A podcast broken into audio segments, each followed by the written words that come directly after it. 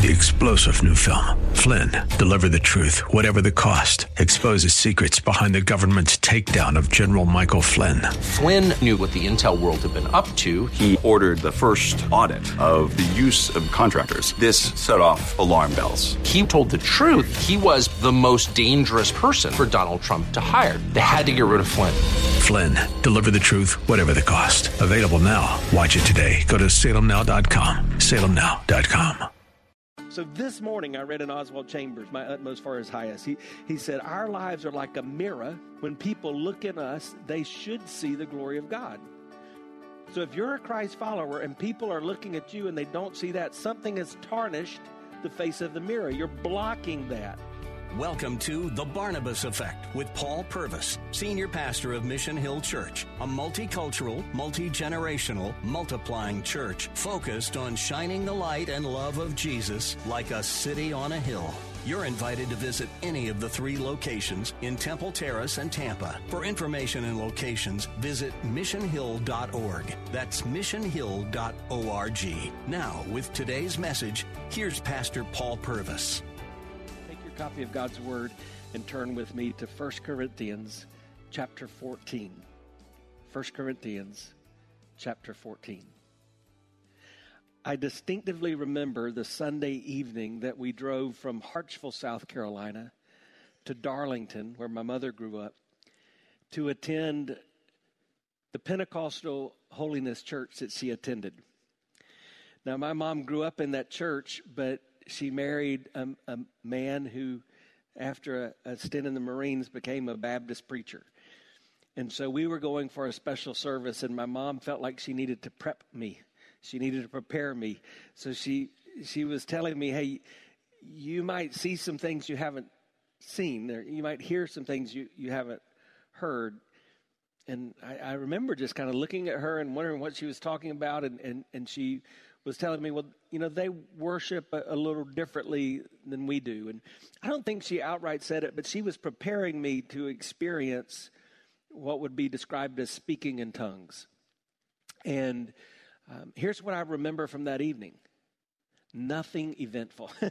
I mean, it was like after all, it's like being told this is a great movie, and then you go in and it's like a dud. I mean, it wasn't anything that spectacular or exciting, and I, I didn't experience uh, what she had advised me about. She told me, by the way, here's what you do. Whatever you hear, you just sit down and be quiet. so I did my part. Um, I do remember this, though. I remember as a child understanding from that moment uh, that well meaning, Bible believing, Jesus honoring people can express their faith in different ways. And it doesn't have to be a big disagreement or, or a big division. And, and that only grew as, as I grew and as I matured and, and I went off to college and, and met people from around the country. I went to seminary and met people from around the world.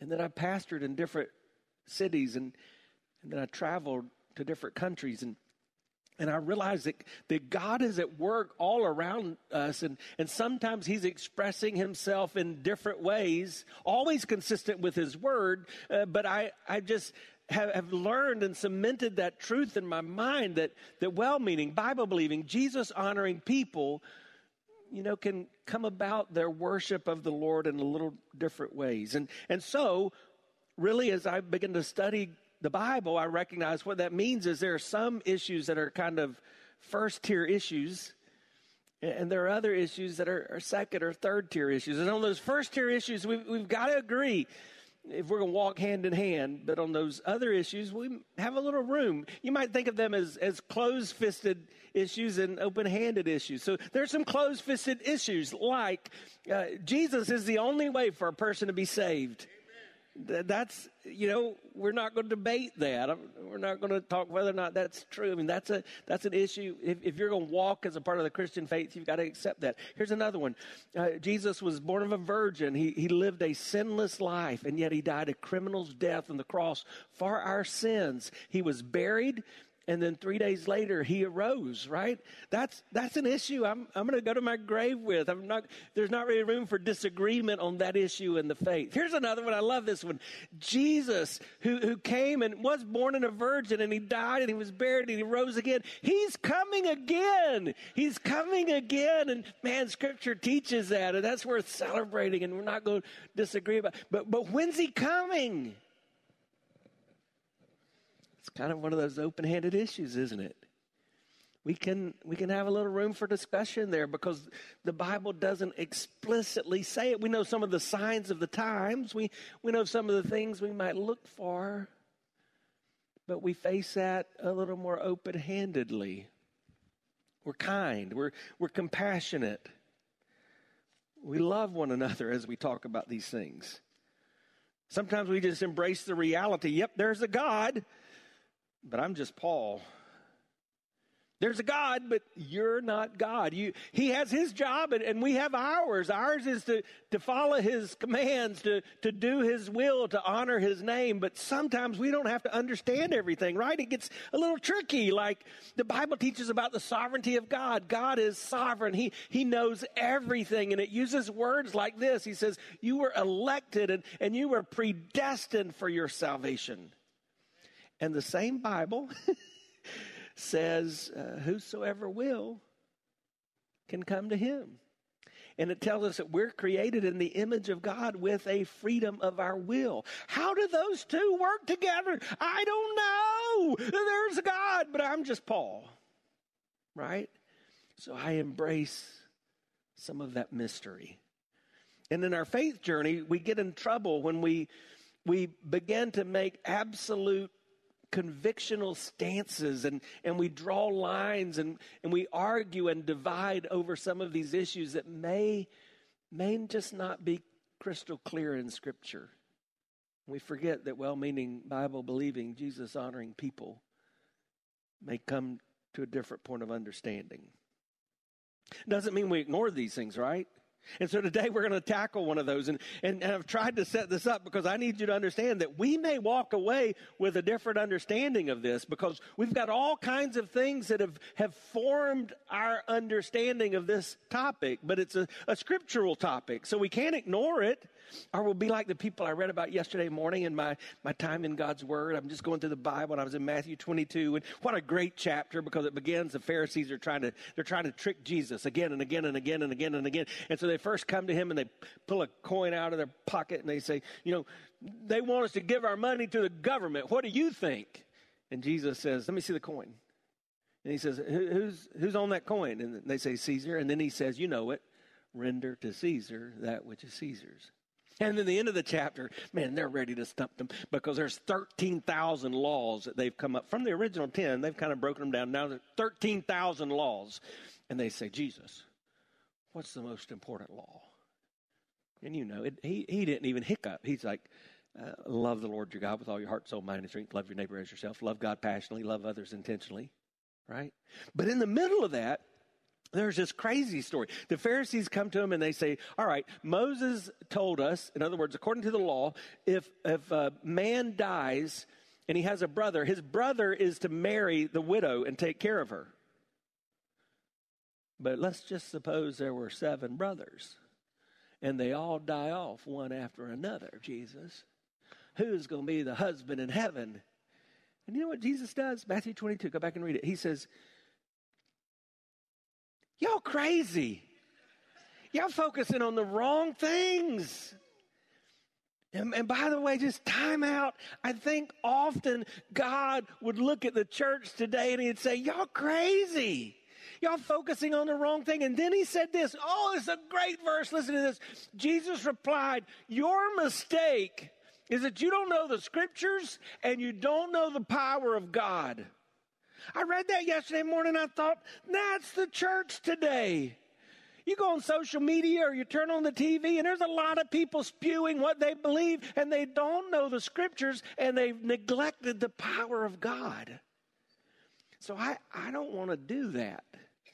That's why I'm a lifetime learner, and that's that's why I'm in the Word every every day. I mean, this year I'm reading through. I'm, I'm, in Genesis, and now and then I jump into the Gospels. I'm still in Matthew, and and then we go back. I'm in, finishing up Nehemiah now, and then I go back over to Acts. It's a plan I'm in, but but every time I read the Bible, I'm learning new because I, I don't want to be ignorant of the Scripture. I don't want just the way I grew up or or the things somebody taught me in a class to be why I live out my faith. And let me tell you what I don't want to do. When I travel the world and I see God opening the hearts and the minds of people in amazing ways, or here in Temple Terrace, Florida, and I see God revealing himself to Muslims through a vision and a dream, I don't want to put my God in a box and say what he can't do. I don't want to neglect the power of God.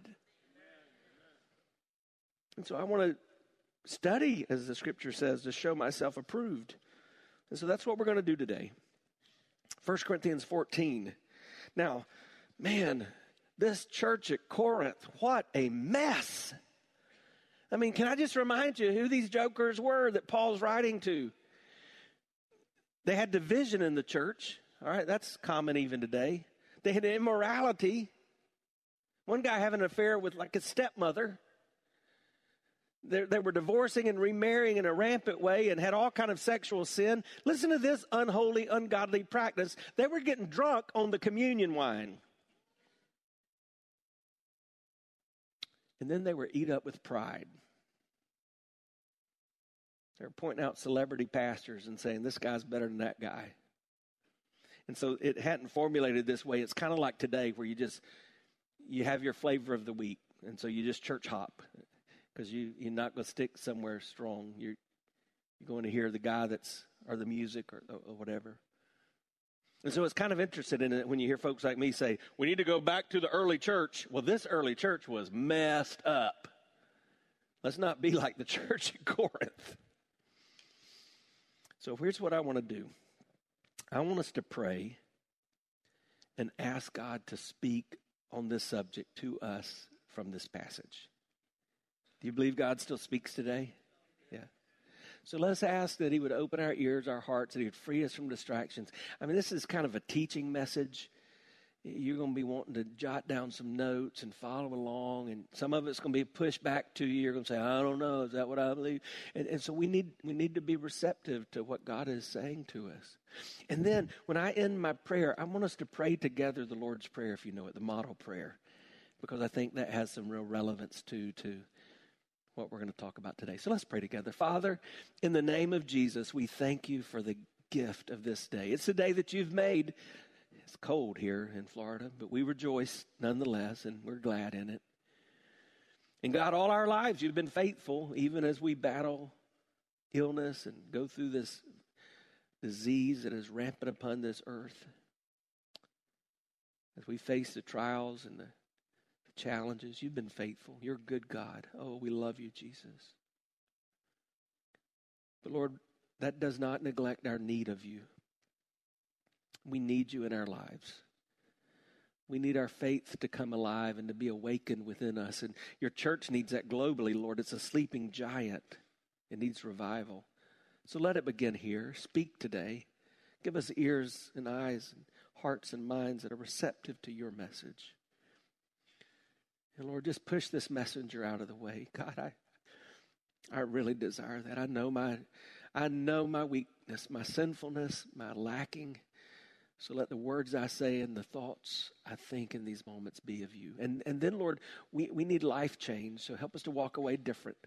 Lord, I pray for that person that doesn't know you. I pray that even in this kind of unusual topic for our Sunday morning, that the gospel would be clear and that someone would come into a relationship with you Draw them to you, Holy Spirit, today. And ultimately, we just want to grow in godliness. So, Jesus, teach us more of you.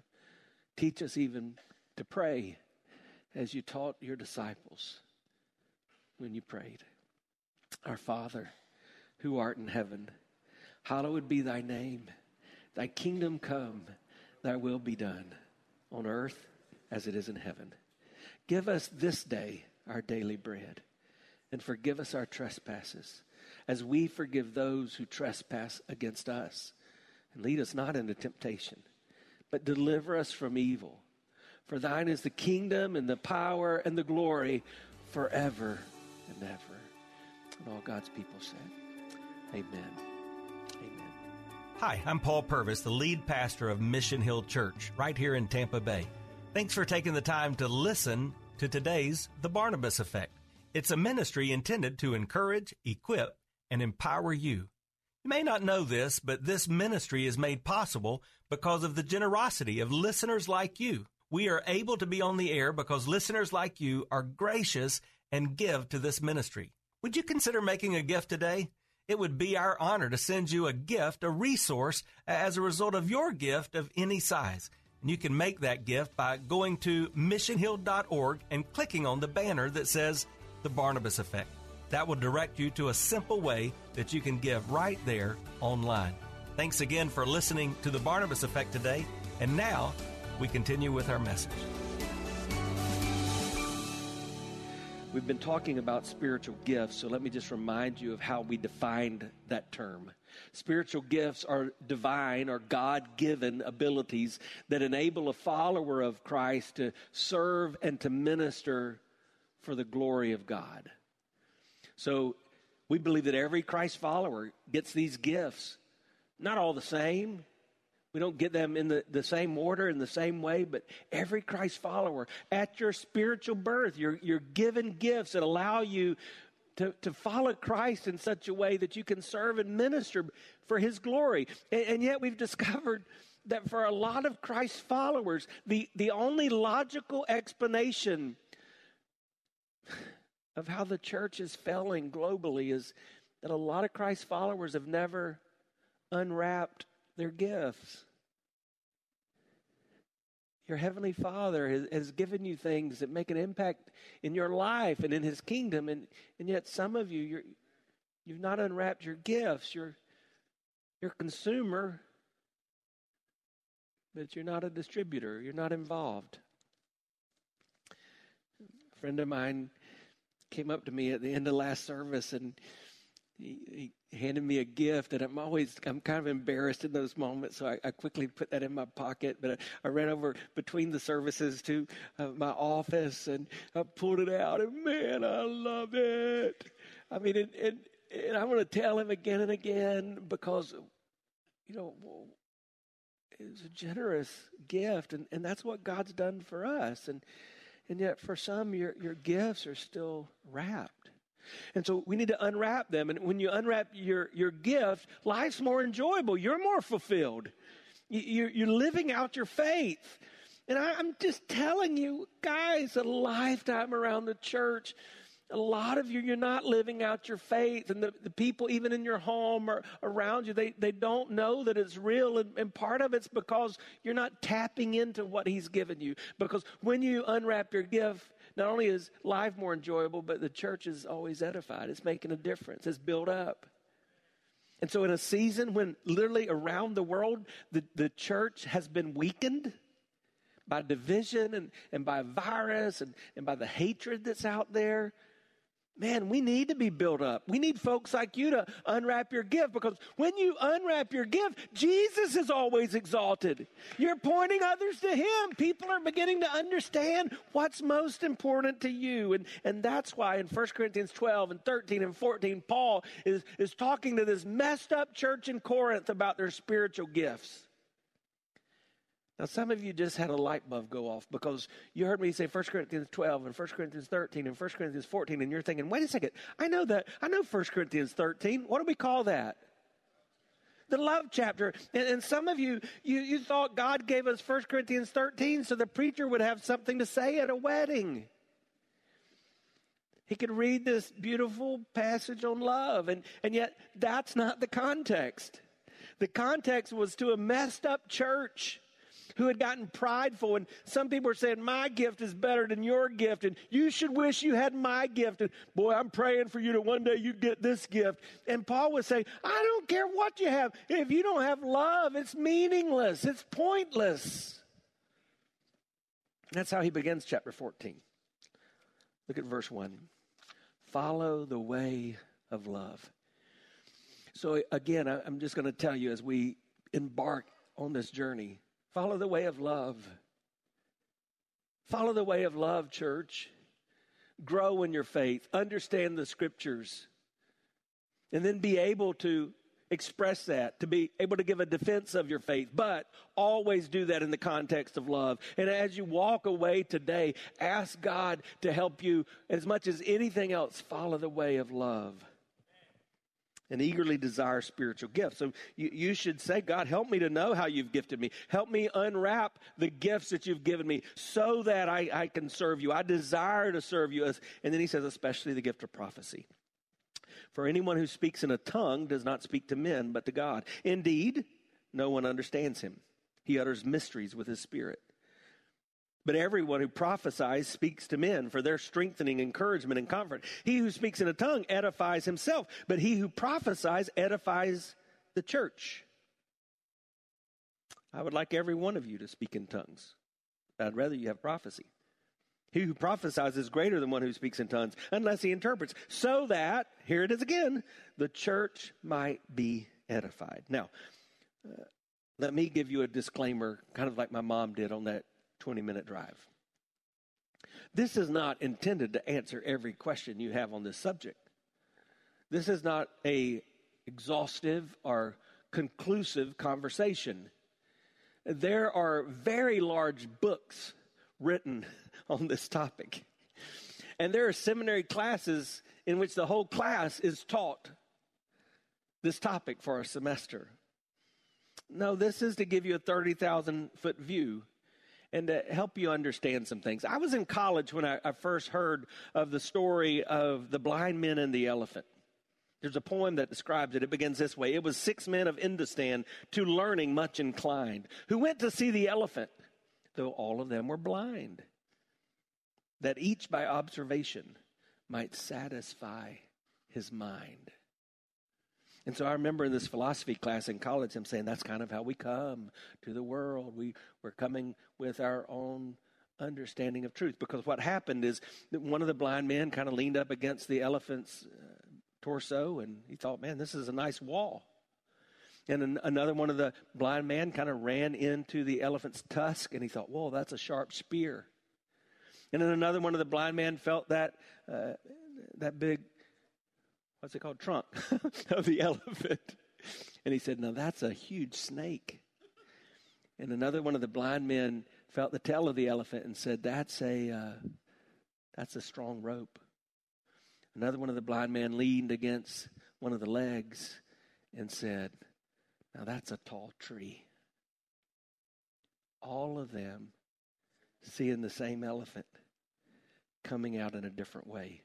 That poem ends with these words And so these men of Indostan disputed loud and long, each in his own opinion, exceeding stiff and strong, though each of them was partly in the right, and all were in the wrong.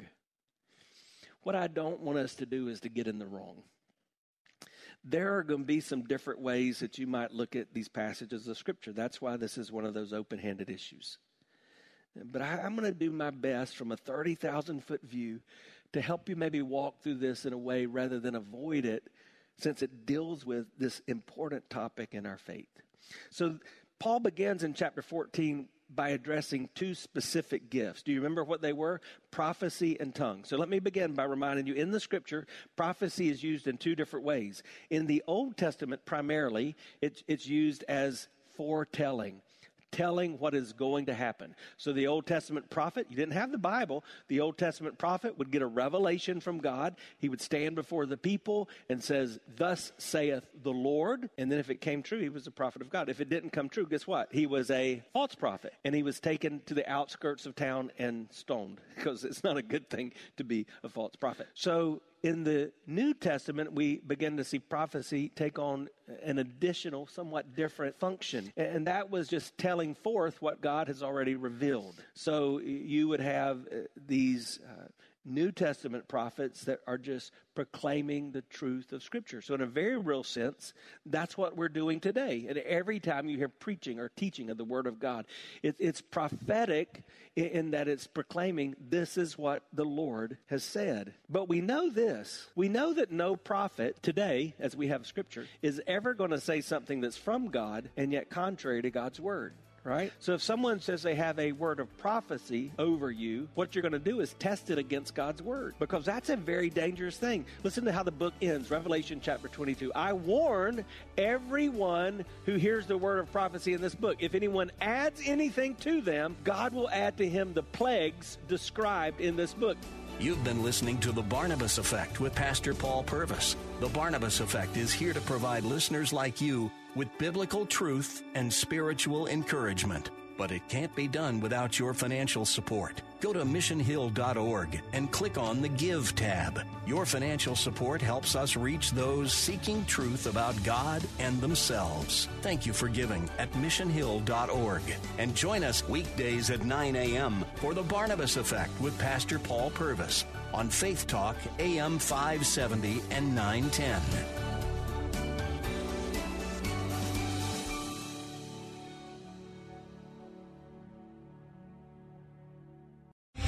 Three star general Michael J. Flynn, head of the Pentagon Intelligence Agency, knew all the government's dirty secrets. He was one of the most respected generals in the military. Flynn knew what the intel world had been up to, he understood its funding. He ordered the first audit of the use of contractors. This set off alarm bells. The explosive new documentary, Flynn, Deliver the Truth, Whatever the Cost, and covers the facts behind this scandal. Flynn told the truth. He was the most dangerous person for Donald Trump to hire. I find out the worst enemy that I'm going to face in my life is right here in America. They took my assessment and they wanted me to change it. And I was like, I'm not changing it. They had to get rid of Flynn with in depth interviews, archival footage, and never before seen personal records of the man behind the headlines. I just felt like I was drowning. Flynn, deliver the truth, whatever the cost. Available now. Watch it today. Go to salemnow.com. Salemnow.com.